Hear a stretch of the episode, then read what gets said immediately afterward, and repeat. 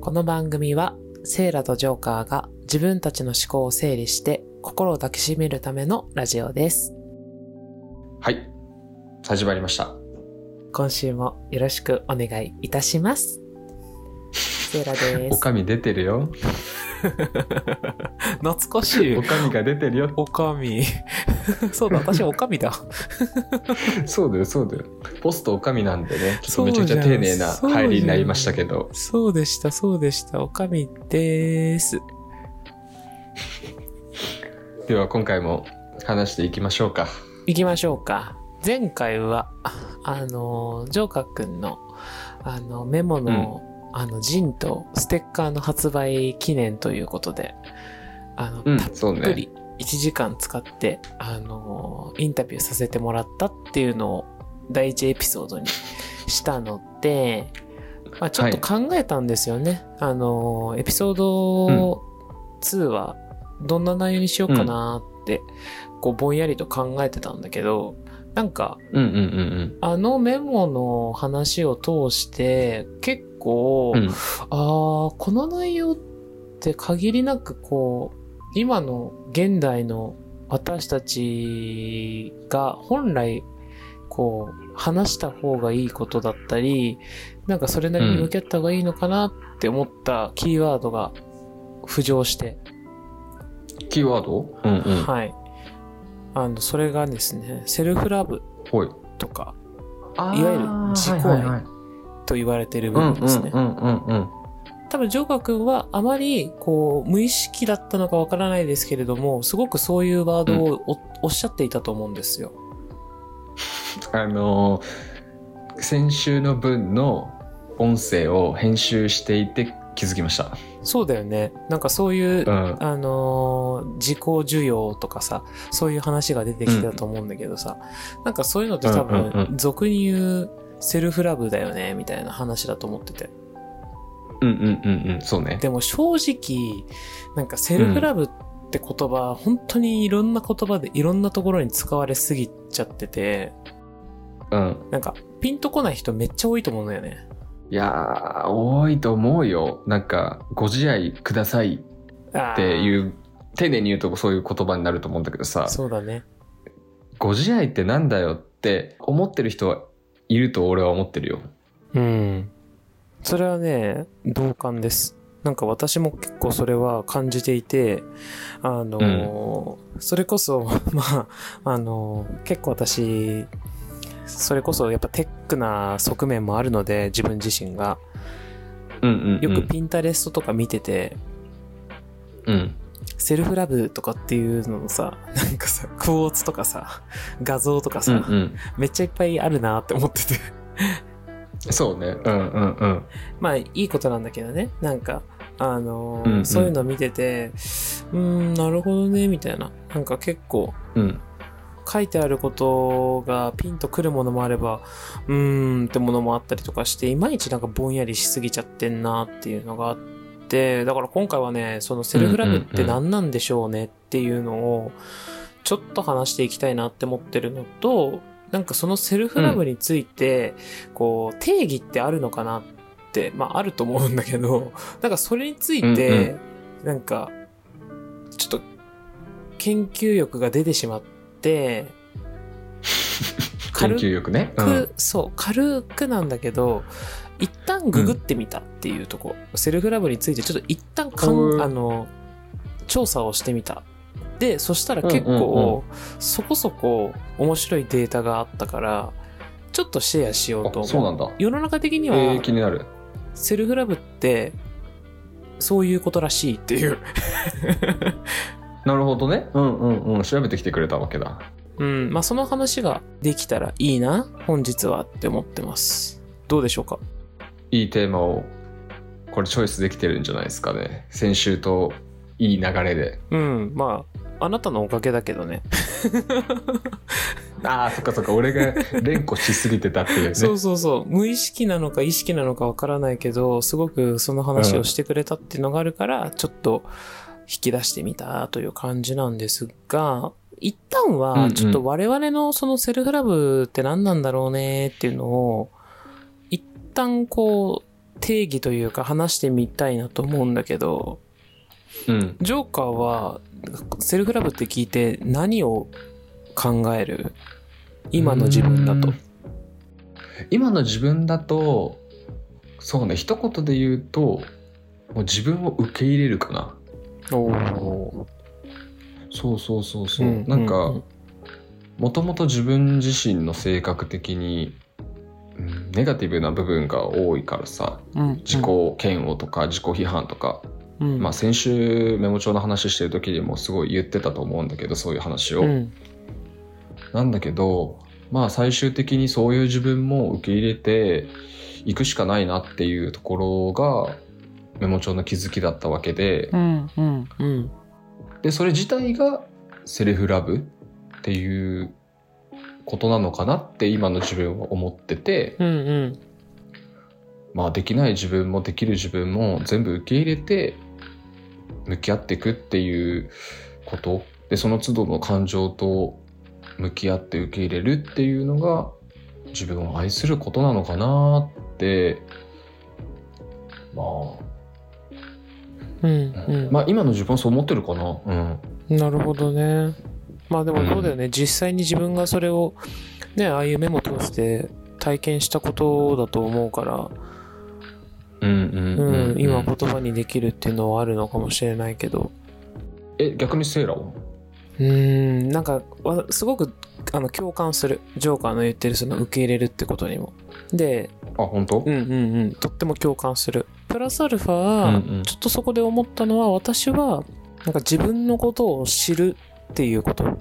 ああわ、かる。うんうんううん。ん。なんかその知って、で、そこからなのかなって思う気がしてて、自分ってどういう人なのかなっていうのを、あの、うん。だってさ、ほら、まあ、これをさ、また恋愛に捉えちゃうのがあれなんですけれど、うん。こう、感情が動く相手がいたとするじゃん？うんうんうん。そしたら、その人のことをまず知りたいって思うじゃん。そうねうん。だから、それをさ、自分に置き換えてみたりするとさ、自分のことをまず知るってことなのかなって思ってて。ああ、わかりやすいね。でも確かにこう、誰かを好きになるって、その人を知ることから始まるわけだからね。そう、その人のことを、が、知りたくなっちゃうから会話をもっとしたいって思うし、会いたいって思ったりとかさ、そういうなんか具体的なことになっていくわけじゃんうんうんうんってなったら、一旦は自分のことを知るっていうことなのかなって思ってて、で、それってじゃあ自分のことを知るイコール何な、何につながるのかっていうと、自分がどういうことをしてると嫌だなって思うのか、あとはどういうことをしてると、あ、嬉しいなって思うのか。で、嬉しいなっていう時間が増えたら、それって、こう自分が幸福な時間が増えるってことだと思うのね。うん。うん。それがいっぱい募ると、こう、満たされる行動というか、うんうん。自分がそれによって、あの、幸福になる時間が増えるから、結うん果それが人生積み重な、毎日それを積み重ねてって、人生が出来上がって幸せになるよねっていうことなのかなみたいな。うん。なんかすごい的確で、しかも本質ついてて、その通りだと思う。ね。なんか、いつも自分の癖として恋愛にスコープはめちゃうのが笑うんだけどさ。でも、一番わかりやすいんじゃない？なんかその、聞いてくれてる人もさ、今のすごいわかりやすかったと思うし。一旦ね、そう思う。でもわかんない。なんか、もっと多分セルフラブってこうなんじゃないああなんじゃないっていう意見があれば、ぜひともみんなの意見を聞きたいなと思うんだけど、みんなはどう思うっていう感じだな。確かにね、今ここの二人の意見だからね、もっとこういろんなセルフラブの形があるだろうから、それも気になるよね、確かに。うん、とっても気になるなって思ってて、うまあ、うん、あとは、それで言うと、ね、セルフラブで、まあでもね、ちょっとこの話、それちゃう気がするから、あんまり掘り下げないようにしたいけど、まだ時間的にいけそうだから言うね。タイムキーパーもしつつね。いいね。うんはい。あのーセルフラブって、まあこれ横文字だけど、うん。日本語にしてみたときに自己愛じゃん。自己愛だね。うん。うん。で、自己愛っていうのを調べてみると、なんか類義語がいっぱい出てくるんだけど、ほうほうほうほう。そこにね、結構面白いなって思うのが、うん、どういう言葉が並んでるかというと、うん。うぬぼれとか、うぬぼれ。うん。慢心とか、ほう。うん、結構なんか、あのーネガティブというか、日本語に置いてみると、自己愛っていうものは限りなくなんか、かっこつけてるじゃないけど、ああ、うんうんうんなんか自分をいたわろうとかっていう言葉ではなくって、うん。うん。なんか、すごくネガティブに使われる言葉なんだって思って。そうだよね。だって、うぬぼれっていい時に使わなくない？ね、慢心とかもね。ええー、自己愛の類義語それ？おもろい、おもろいよね。私結構それびっくりして、えーみたいな。確かに、こう、自己愛がっていう話、自分を愛するみたいな話をすると、うん。えーってちょっとこう、引いた目で見られることはあったかもしれない。それがちょっとそういう、なんか日本の国民、国民性までちょっと主語を大きくするとあれか、ちょっとなんかこう、そう思う人もいるのかね？そういう類語からそういう側面が感じられるね。あとはなんか、連想する言葉で言うと、わがままとかね。え？わがままなの？わがままも多分ちょっとちらつくんじゃないかなって思うよ。えー、わがままって捉えられるの？なんかさ、英語でもそういう慣用句あるよね。self love is not selfish みたいなさ。ああ、はいはいはいはいはいはい。なんか、そういう部分なのかなって思うんだけど、多分多分ちょっとニアリーイコールになりやすい言葉なのかなという気はするんだけど、結局なんかそれって自己中というか、うん。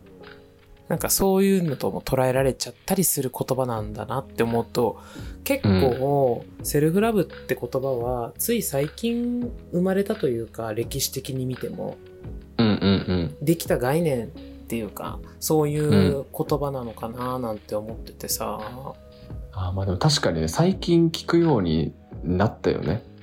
ね。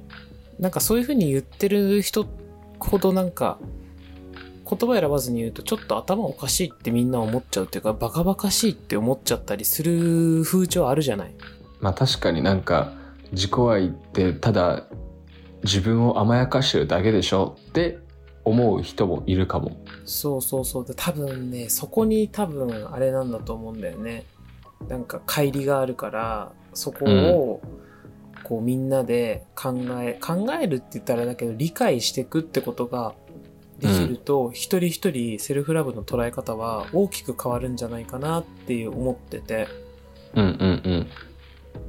だからなんか、そのバウンダリーを取っ払いたいなって思うよね。確かにな、そこはちょっと拭いたいなんで、だから、あのーちょっと調べてみたのよね。そのセルフラブは、世の中的な、そのセルフラブについての、なんか、調査とか研究とかってされてんのかなっていう、こう、淡い、うんうん。あのーね、知的欲が出てしまって、うん。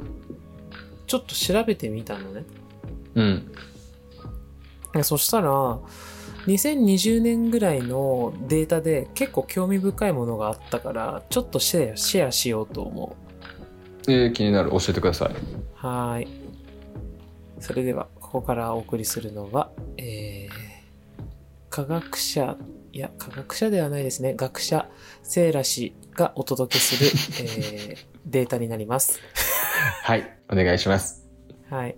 えっとですね、あのーもしかしたらご存知かもしれないんだけど、あの、うんボディショップっていう、あの、美容のブランド知ってる、はい。存じてます。うん、うんその、あの、ボディショップが実はグローバルセルフラブインデックスっていう調査をブランド独自で行ったっていうのがあって、そこからこう見つけたデータなんだけど、実際にこれはうんググれば出てくるものになってて、うんあのー、10ページぐらい超えるようなね、すすごい膨大なね、データになってて、で、PDF うんで綺麗にね、まとまってるんですよ。なので、興味ある方は、ぜひ、あのー我々が、あのーインスタグラムの方でこの情報をまとめてるので、よかったら見てみてください。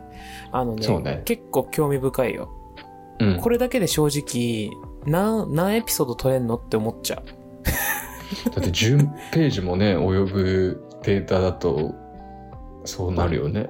そう。なんだけど、ちょっとさらっとだけね、さらっとだけ説明させていただくいただくと、まあなんかこの、あの、ボディショップって、あのーいろんな各国に店舗がまああるわけね。日本ももちろんあるんだけど。で、その世界中のその20カ国のセルフラブの意識調査っていうもので、2020年の11月下旬から12月初旬。なのでこれは時期で言うとコロナに入るかみたいなタイミングだね。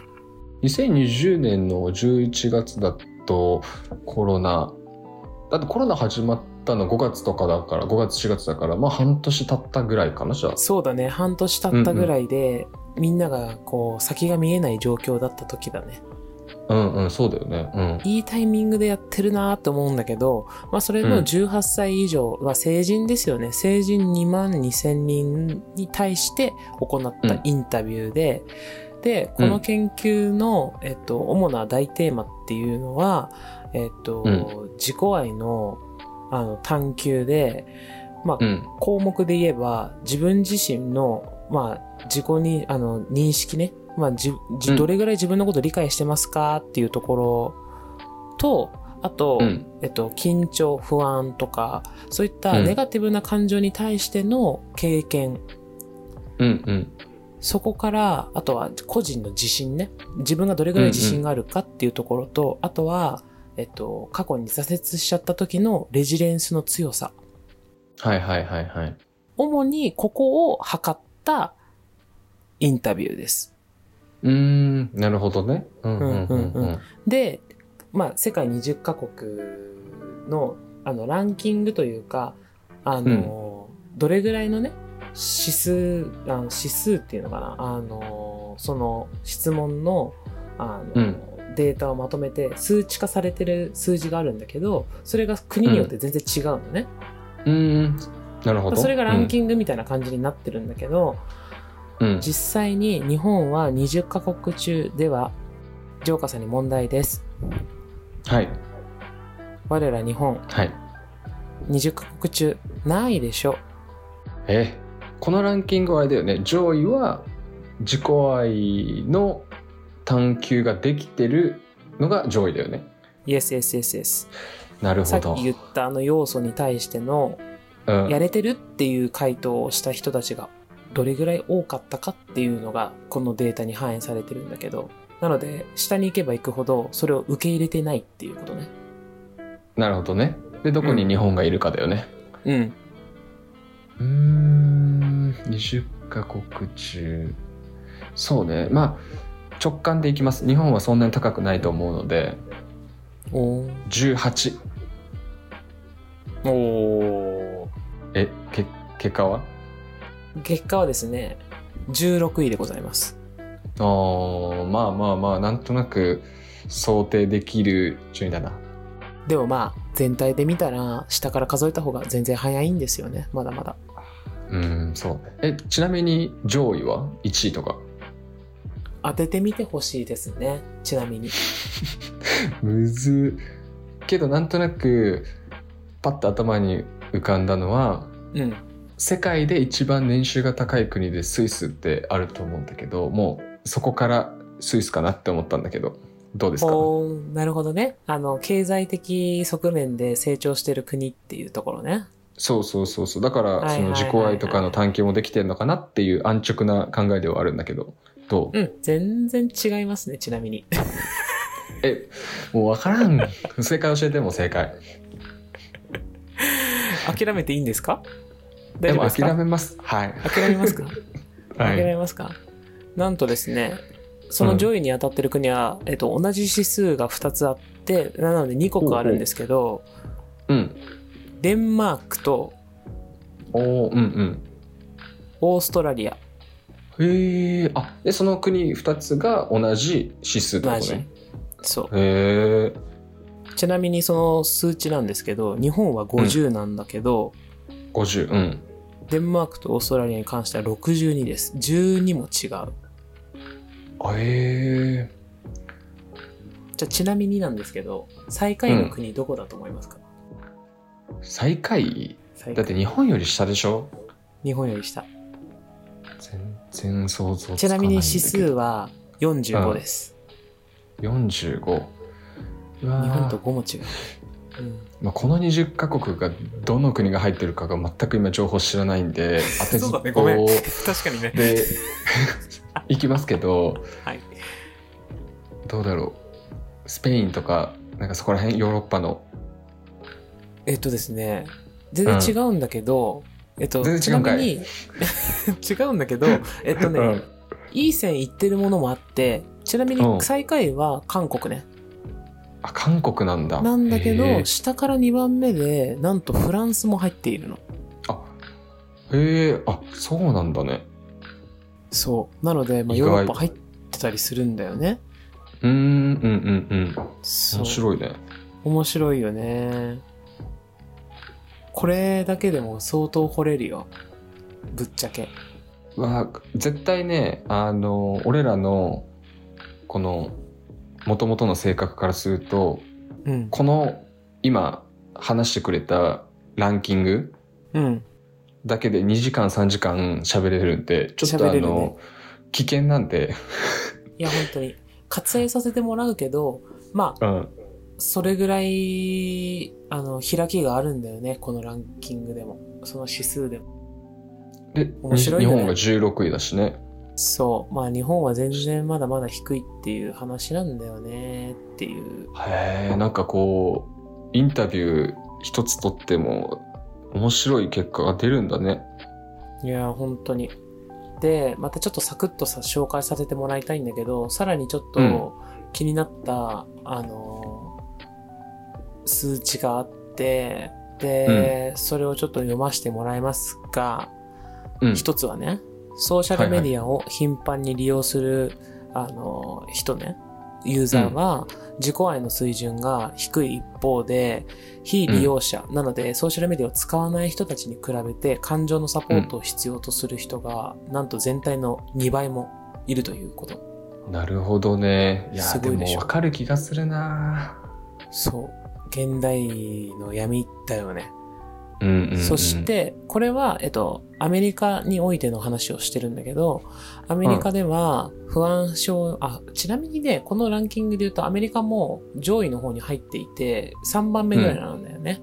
えっ、とデンマークオーストラリアアメリカかそうそうそうそうそうそう。うんうんうんうんじゃあで結構高いね結構高い。アメリカは結構高いけど、1位では、1位というか、最上級ではないんだけど、うんアメリカのその数値の部分で、うーん。って思ったのが、アメリカではその不安感や、その不安症とかうつ病とかの傾向をね、感じる人々っていうのは割合が世界の平均よりも高いんだって。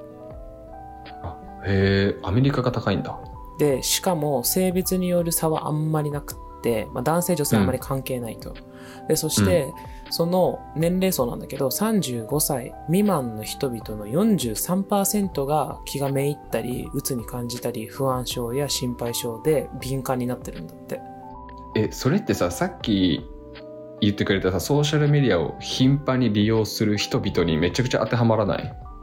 当てはまると思う。当てはまると思うし、なので多分利用してる人の中でも、だうん。多分だけど、ちょっとこれはインスタの、インスタとか SNS のユーザーのメインターゲットとかって基本的に20代とか30代って言われたりするから、もろに多分この人たちが、あの、アクティブユーザーだよね。その30歳以下の人たちってアクティブユーザーだから、そうだよね。うんうんうん、うん。その人たちの全体の大体43%でも、これはあれだな、死者誤入できないから、まあ5割弱うんうんうん。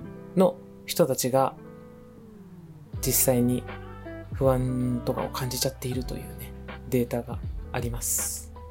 いやでもこれわかる俺はすごい共感なんかそうなる理由がわかる。こう、インスタグラム、TikTok、まあその他のさ、SNS、なんかいっぱい種類があってさ、で、まあ多くの人が結構何個もやってるって人いるじゃん。いるね。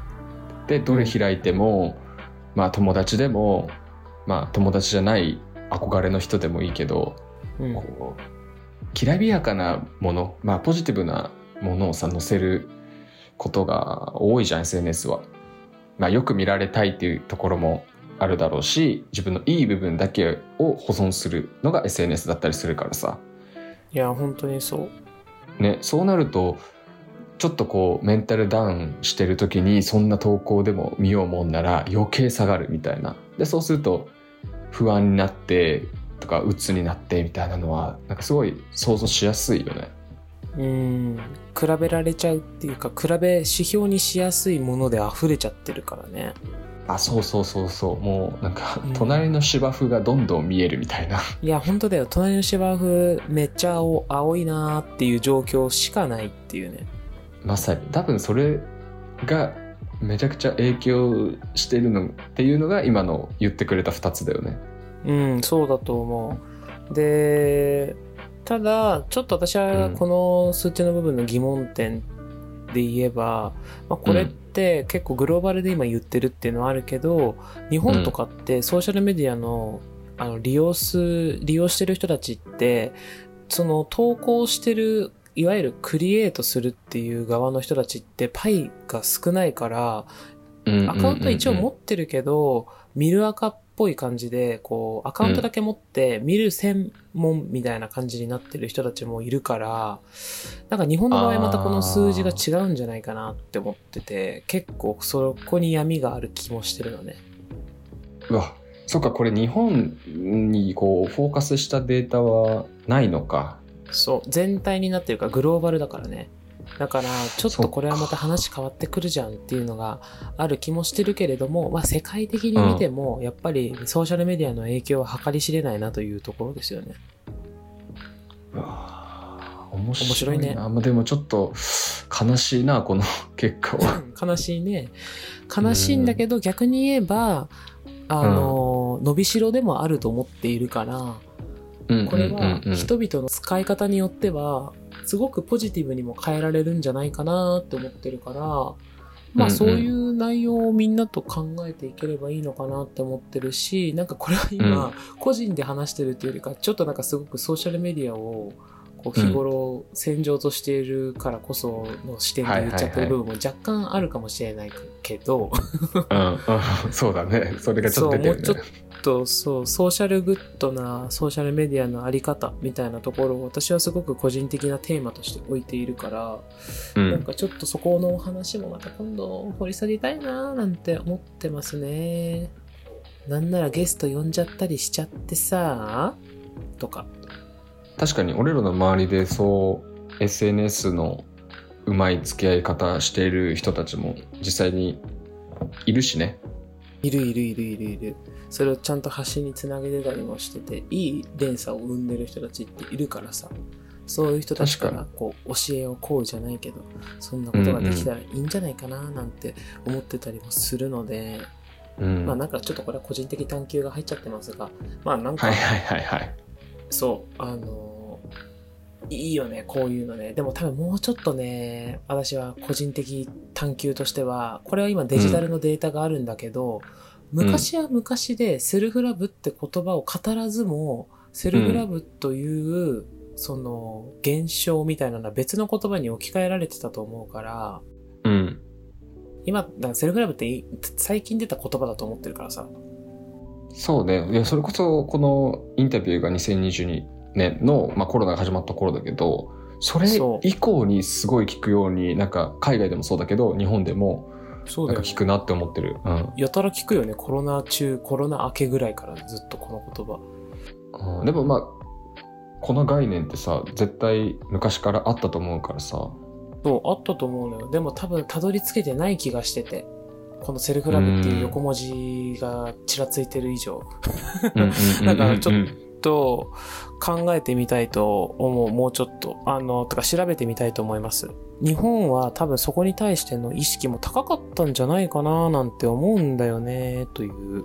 だからなんか、うんうんうん逆にちょっと探求心が湧いてしまって、ちょっとこれはマジで図書館に行ってきて調べてこようと思います。多分これはデジタルには転がっていないわ、と思っていて。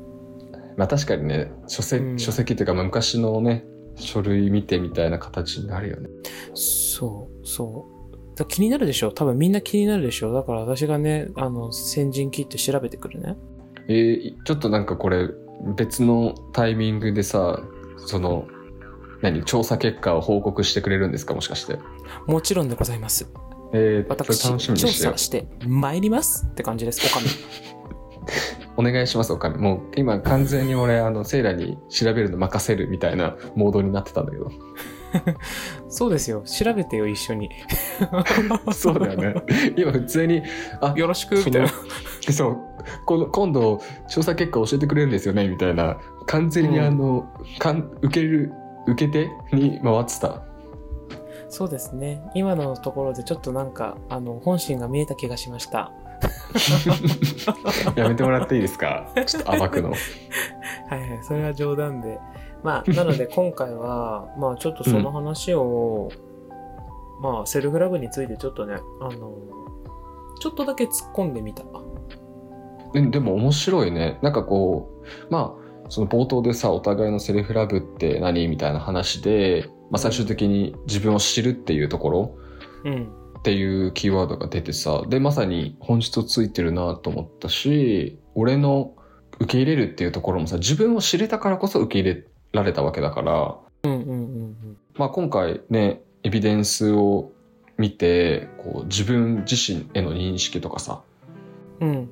日本の今どこにいるかとかうんうん。なんでそうなるのかっていうのを今セイラから聞いたからさちょっとなんか次週実際に俺たちがセルフラブうん。に対してかな？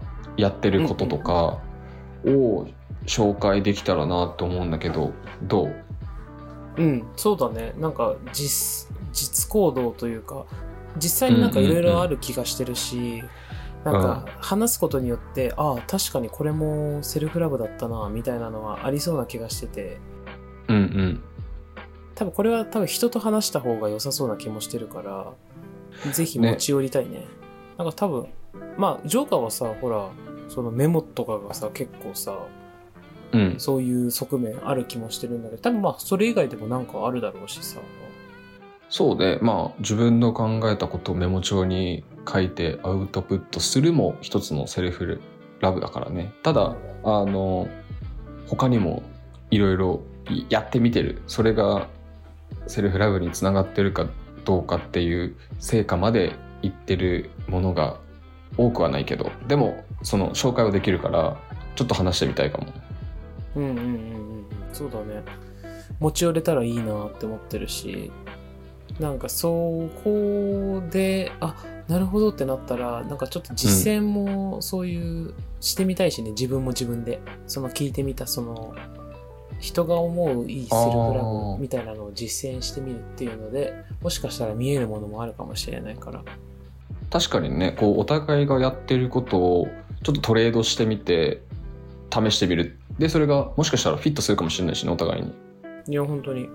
だからなんかそういうのが一つでも二つでも多い方が幸せよねってちょっと思ってるかも。確かに新しい視点をもらえるからねえー、ねちょっと楽しみだなその話するのね。